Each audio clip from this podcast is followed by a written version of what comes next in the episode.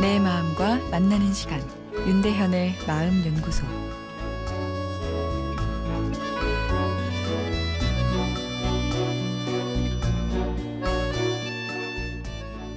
안녕하세요. 화요일 윤대현의 마음 연구소입니다. 오늘은 나도 이상한 행동을 할 수 있다란 아, 내용인데요. 어, 사회적으로 성공한 분들의 이 비윤리적 행동이 예, 언론을 통해 끊임없이 보도되고 있습니다. 이 사람이 왜 이런 행동을 했는지 예, 분석해 달라며 아, 문의를 해오는 분들도 많은데요. 아, 이분들을 직접 뵌 게 아니라서 예, 저도 그 원인을 뭐 정확히는 알기 어려워 사실은 난처한 질문입니다. 이런 사건이 일어났을 때 가해자에 대한 사람들의 평가는 두 가지입니다.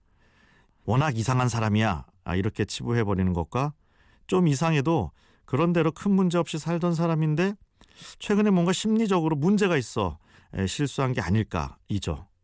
대체로 사람들의 해석은 전자가 많습니다. 원래 이상한 사람이었다는 거죠. 여기에는 나는 정상적으로 그런 행동을 하지 않을 거란 생각이 바탕에 깔려 있습니다. 그런 사람들은 근본적으로 뭔가 문제가 있어서 그런 일을 했다는 얘기죠. 하지만 타고난 것에 아무 문제가 없더라도 누구나 뇌가 지친 상태에서는 이런 엉뚱한 행동을 하게 될지도 모릅니다.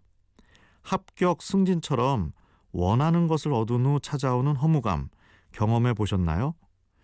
이때 찾아오는 허무하다는 감정은 이 성취 자체가 문제가 있어서 오는 느낌은 아닙니다.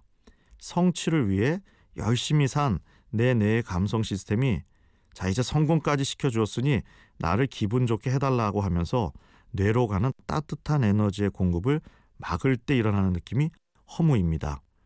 스마트폰으로 치면 배터리가 방전돼 충전이 필요하다는 신호인 거죠. 성취 후 허무가 찾아올 때는 감성이 좋아하는 일을 해서 충전을 해줘야 하는데 바쁘다는 핑계로 방치하면 대신 뇌 안에 쾌락 시스템이 작동합니다.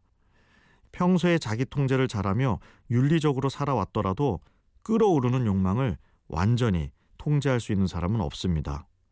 뇌를 평소에 잘 쉬게 하고 즐겁게 해주어야 부적절한 욕망의 스위치가 켜지는 것을 막을 수 있습니다.